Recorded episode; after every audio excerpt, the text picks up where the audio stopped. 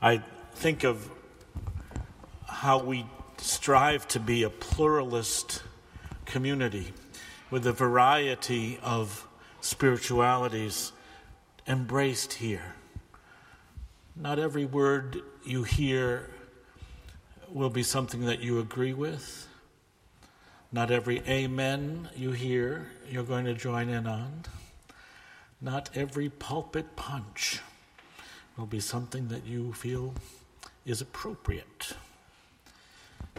But I hope that we can receive what each of us has to offer with a deep generosity and ascribe best intentions. Um, I heard uh, Michael Eric Dyson on uh, WYPR uh, a couple weeks ago and turned the car around and went to the Ivy Bookshop, support your local independent bookstore, um, and uh, and picked up a copy on the day that this book was released, uh, Tears We Cannot Stop, a sermon to white America. Um, I haven't stopped reading and rereading what he offers to us, and I'm going to just share a couple of lines from a, a large portion in the section that he calls his sermon. Um, after, I mean, he, he said the book is set up to be a, um, an order of service, actually, with a call to worship, a hymn of praise, an invocation, a reading of scripture, and a very long sermon, a short benediction, a little offering, and a prelude to service. But in the section on inventing whiteness, just a few words. I must say to you, my friends, that teaching in your schools has shown me that being white means never having to say you're white. Whiteness, long ago, at least in America, shed its ethnic skin and struck a universal pose. Whiteness never had to announce its whiteness, never had to promote or celebrate its unique features. If whites are history, and history is white, then so are culture and society and law and government and politics. So are logic and thinking and reflection and truth and circumstances and the world and reality and morality and all that means anything at all. Yes, my friends, your hunger for history is still pretty segregated. Your knowledge of America often ends at the color line. You end up erasing the black story as the American story, black history as American history. You certainly have an insatiable thirst for history, but only if that history justifies whiteness. Most black folk can't help but notice that many whites rarely wish or are they compelled to see you embrace history as your faithful flame when she kisses you, and yet you spurn her as a cheating mate when she nods or winks at others. You love history when it's yet another book about, say, the founding fathers. No amount of minutiae is too tedious. No new fact is too obscure to report the curiosity about presidents is nearly inexhaustible. History is a friend to white America when it celebrates the glories of American exceptionalism, the beauty of American invention, the genius of the American soul. History is unrestra- unrestrained bliss when it sings Walt Whitman's Body Electric or toots the lyrical vision of the transcendentalists. History that swings at the plate with Babe Ruth or slides into home with Joe DiMaggio is the American pastime at its best. History hovers low in solemn regard for the men who gave up the ghost at Appomattox and speaks with quiet reverence for the Confederate flags that gleefully waved to secession. Of course, all of you don't sing from the same hymnal, but American history, the collective force of white identity that picks up velocity across centuries, mouths every note.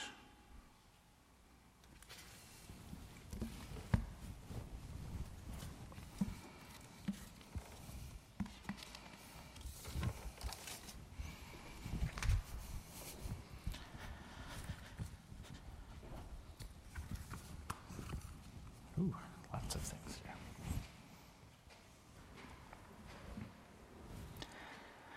I want to thank the president of our congregation, D. Dorian Coulter, for allowing me to take a month of study leave in January to begin a low residency Doctor of Ministry program in Southern California at Claremont School of Theology.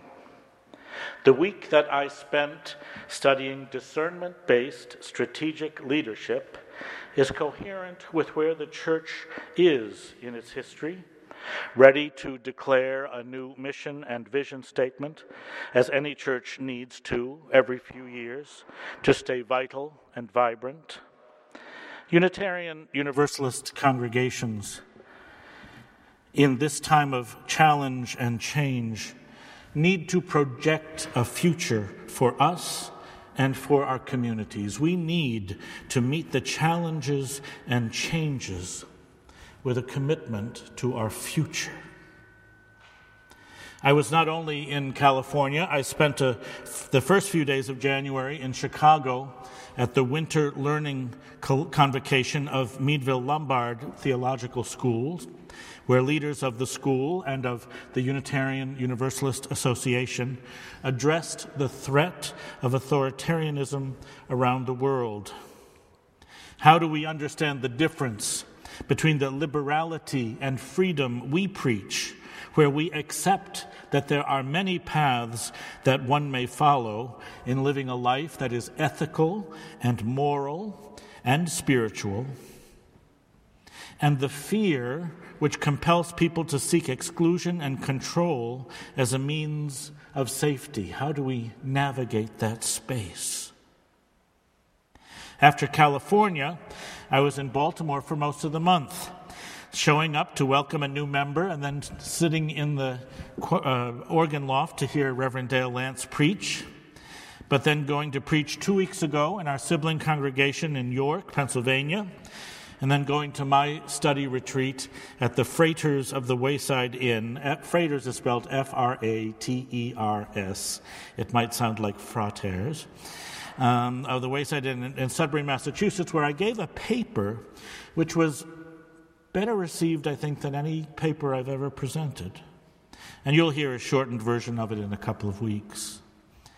I also spent a day at the headquarters of the Unitarian Universalist Association, checking in with our social justice leaders and the office of the president, seeing the new chapel where I preached once by Skype I'd never seen it before, during the week after Freddie Gray's death, and saw the innovative ways that they are retaining some of the historical artifacts from the old buildings when we moved to a technologically appropriate 21st century facility that we have needed for some time and which we finally have.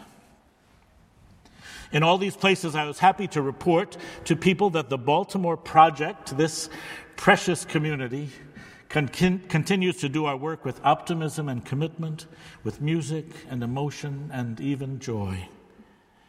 I bring to you, Baltimore, the best wishes of many communities for our future, for our faithfulness, and for our family. Black History Month is a kind of act of reparation a chance to affirm that there is not one story to the story of this country, but a large variety of stories, not a unique, approved history that supersedes all others, but a universe of stories that speak to one another, that contest with one another, that elaborate the richness of who we are with one another. Some of the stories of Black History Month are spoken with an African American diction. Some are told with African American cultural norms. Many display African American subjectivity, that is, the African American not as the object of the story, but the agent, the mover and shaker, the subject of the story. All these stories are about relationships the relationships within and among those who inhabit the African American experience, and the relationship between the storyteller, speaker, and the story reader, hearer. Stories are created and stories are creative. A good story changes the way we think about things and might even change the way we think about ourselves, might even change the way that we act. I'm going to share two stories about three congregations today. The three congregations are this congregation. I heard something about how can three be one a second ago, but that's all right. Not this First Unitarian Church of Baltimore, parenthesis, Universalist and Unitarian, close paren, that we know and are, but the congregations that preceded us, that made us some of what we are today. I'm going to talk about a moment in the life of the Second Universalist Society and a moment in the life of the Society of the Church of the Savior, Second Unitarian. And I'll share some thoughts from the First Independent Church of Baltimore, the people who built this building. Let's consider for just a moment the fourth minister of this church. You may have seen his name painted on the ceiling of our parish hall. Indeed, you may be one of the women who contributed about 3,000 hours of volunteer time to create those stencils and decorate our hall. But that shortest of names, W A R E, representing the longest of names, John Fothergill Waterhouse Ware. Have you heard a Unitarian 19th century name? There it is. Recalls a significant leader of the city at a difficult time in our history. Hear these words from a memorial address given by Baltimorean William E. Matthews before the historic Charles Street African Methodist Episcopal Church in Boston within a year of Reverend Ware's death. I quote Reverend Ware came to our city in 1864. The city was under federal occupation with great fear that if it, that if it were lost to the Southern sympathizers in our midst, Washington, D.C. would be surrounded by hostile forces. Actually, I'm not quoting yet, forgive me. that sounded like my words, okay. The city was a bastion of possibility to African Americans with the largest population of free black, blacks in the country. But the free black population of Maryland was only 49% of the African American population in Maryland. And the restrictions on the lives of free, free blacks challenged the notions of what it means to be free. And here I quote. The city of Baltimore contained a colored population of 60,000, one half of whom were free. Freedom in any other country under the sun meant something, but in Maryland it was the synonym for despotism and tyranny. For instance, it was a penal offense for anyone to teach a colored person to read or write. So, of course, there were no schools. It was a penal offense for any aspiring colored man to subscribe to any of the great northern papers, such as the Tribune, for instance. A free colored man could not walk the street after 10 o'clock at night, even in a case of mercy or dire necessity, without a permit from the mayor. And then, if one desired to have a few friends spend an evening or attend a wedding or whatnot, it could only be done by a permit from the mayor, coupled with the obligation of feeding as many watchmen as chose to come upon us. They held that any number over three beside a man's household was an unlawful assembly. While charged first class fare, we were not permitted to ride the first class cars, but the most cultured gentlemen and refined ladies were compelled to ride in the smoking car.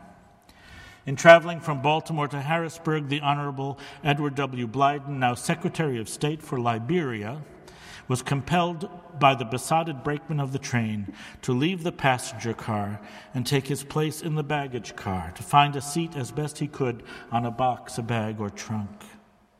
But I think the most pitiable feature of this sad picture is that these minions of the law never felt humiliated in the mean work they were called upon to perform, but rather gloried in it and prided themselves on the number of insults they could heap on a defenseless people. Close quote. Into this culture comes a new minister with a distinguished Boston profile from a distinguished family and with a distinguished education and expectations that our Unitarian faith could have an impact in Baltimore. It was an exciting time to be a Unitarian. During the Civil War, a portion of Unitarianism was developing a sense that together we were one church. Unitarians had founded the private relief agency, the United States Sanitary Commission. The minister of All Souls Church in New York City, Reverend Henry Whitney Bellows, was encouraging us to be about work in the community. And congregations were working with one another in doing Civil War related relief work. We were building our identity nationally, and we were finding ways to make our faith real in our communities. In Baltimore, our minister, John F.W. Ware, helped us to be about the creation of schools for the free blacks of Baltimore and soon to be free blacks of the South. Quoting Matthews again, like John the Baptist crying in the wilderness, but preaching a doctrine of life and hope and joy, and proclaiming from pulpit and platform that humanity was everywhere substantially one, one in nature and one in wants, and that however different we may seem to be, different in aspect, culture, aspirations, thought, and work, we are nevertheless one in the final analysis of our being, one in the facts, and one in the principles that lift us from the animal and make us human. And that in studying the facts outside of ourselves, the facts of law, of nature, and of morality, we find them uniform and everywhere the same. And that therefore the same gospel and the same plane of thought that was good for the highest was also good for the lowest, if there be any lowest among God's children. And when his preparations had, become, had been completed on this basis, he devoted himself to it as the object of his life. And once in hot pursuit of his end, there was no withholding of his resources. With his great heart open to the wants and needs of the people, he poured out all the energies and talents and high qualities he possessed determined to go forward with unshrinking persistence till the last unsolved problem had yielded its secret. While his clear aim, securely grafted in his will, gathered all his powers and with titanic zeal conquered every obstacle and neither could anxieties, uncertainties, nor the most powerful of opposition of public opinion swerve him from the fixedness of his purpose. Close quotation. Such was the founding of the Baltimore Association for the Moral and Intellectual Improvement of Colored People, founded by a dozen civic leaders, but whose leading light was John F. W. Ware. This is black history, and this is our history. Now I turn to another story the Universalists of Baltimore. They were a busy bunch too. They started in the 1830s and from the first were a confident and adaptive group. When their first building was flooded by the Jones River, they met disbanded the congregation and abandoned their ruined church and then rebranded themselves immediately as Second Universalist, moved forward, selling the old property and building anew. Their glory days were ahead, they thought. And you see, even in this sacred space, a marker for their most popular and persuasive minister, Dr. Royal H. Pullman, whose memorial stone from the Calvert Street Church was moved to this hall when our congregations united in the 1930s. But that marker of the glory days is part of our Black History Month too, because not Dr. Pullman, but the last minister of Second Universalist had some sorry things to say about universalism and its ability to adapt. In a letter from uh, Andrew um, Carriker, the final minister of Second Universalist, to the general superintendent of the Universalist Church of America, Roger Etz, in February of 1934, he said, Our church here, up uh, Calvert and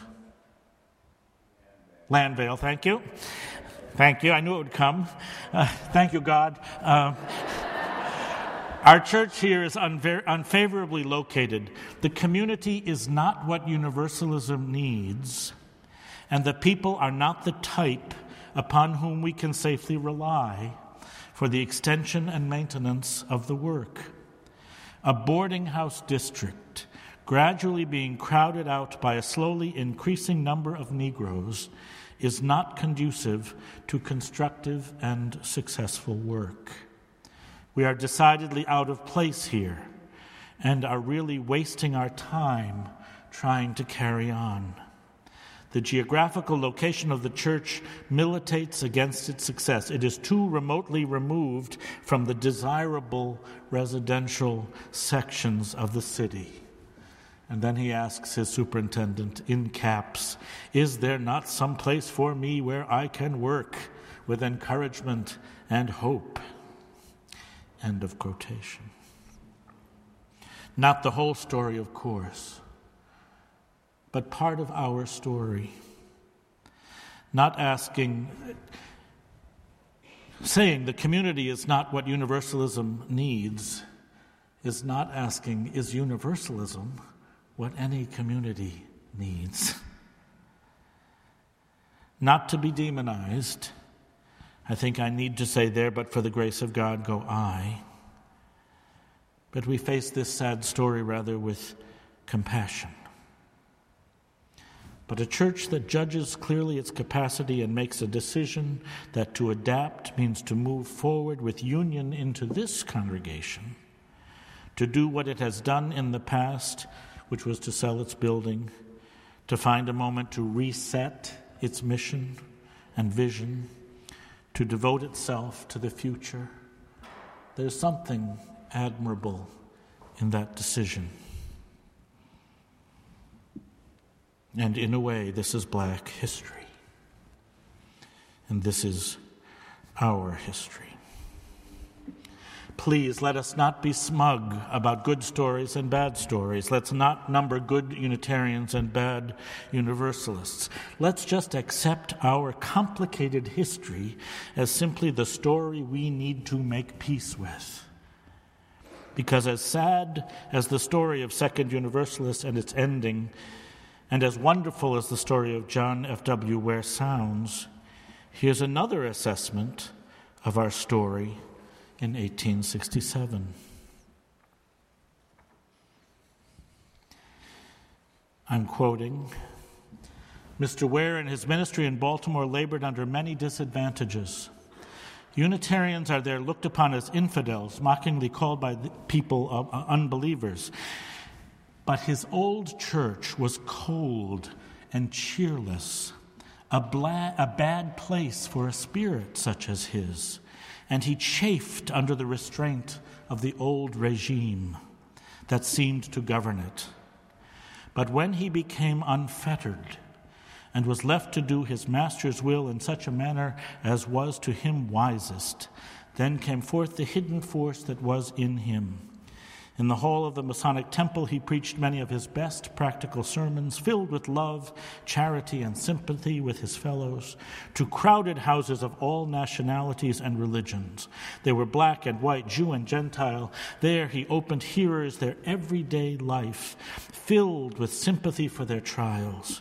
He seemed to be able to go down into the very depths of their previous week's life as no other man could.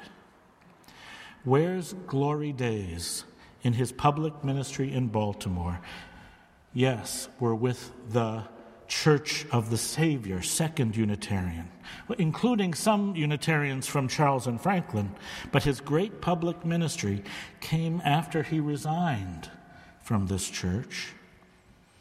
And as he preached first in the Masonic Temple and after that became too small at the Ford's Opera House, his great public ministry came in some ways in spite of us, as well as because of us. And that is something for us to consider as we adopt a new mission and vision. We love this house and the way we are in it, but the black history that we are both called to love and to write anew as we raise a new banner outside, as we adopt a new mission and vision in our hearts and intentions, builds on the sadness and the celebration of this diverse and complicated history in these diverse and complicated times. This is black history. This is our history. So, finally, what will our addition to the story be? How will we be part of the black history that will one day be spoken of, of this place in the larger world? I think of our banner raising. I think of the Black Lives Matter movement. I think of our work in East Baltimore, both with, at the PACA School and with Dayspring. I think of our work with Bridge, Maryland, both in the past and maybe in the future. And I think of the good intentions we bring to this work and our authentic mission and vision at this moment. I will quote one final time from the words of William E. Matthews speaking of Mr. Ware, but maybe speaking to us as well. My fellow citizens, if you will look upon the monument to John F.W. Ware, come to Maryland and look about you at the happy faces of the 40,000 children as they merrily went their way in city and town to the hundreds of schools which now dot the state, at the rapid advancement of an enlightened, enlightened public sentiment, and at the regard for law and order, the dignity and self respect with which these new citizens carry themselves.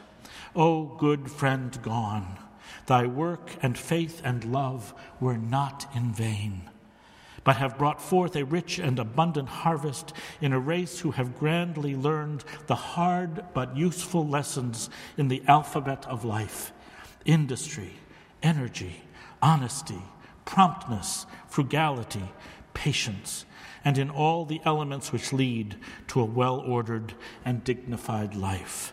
Farewell, noble and great hearted man when the historian of the future shall write broadly and candidly of the times in which we live, and the struggles of a poor and ill used people upward from their house of bondage and outward from their dark night of ignorance, side by side with Channing and Parker and Garrison and May, will appear in characters of living light the name of John Fothergill Waterhouse Ware, the admiration of the American people, and an inspiration for the cause he so earnestly espoused and so magnificently served.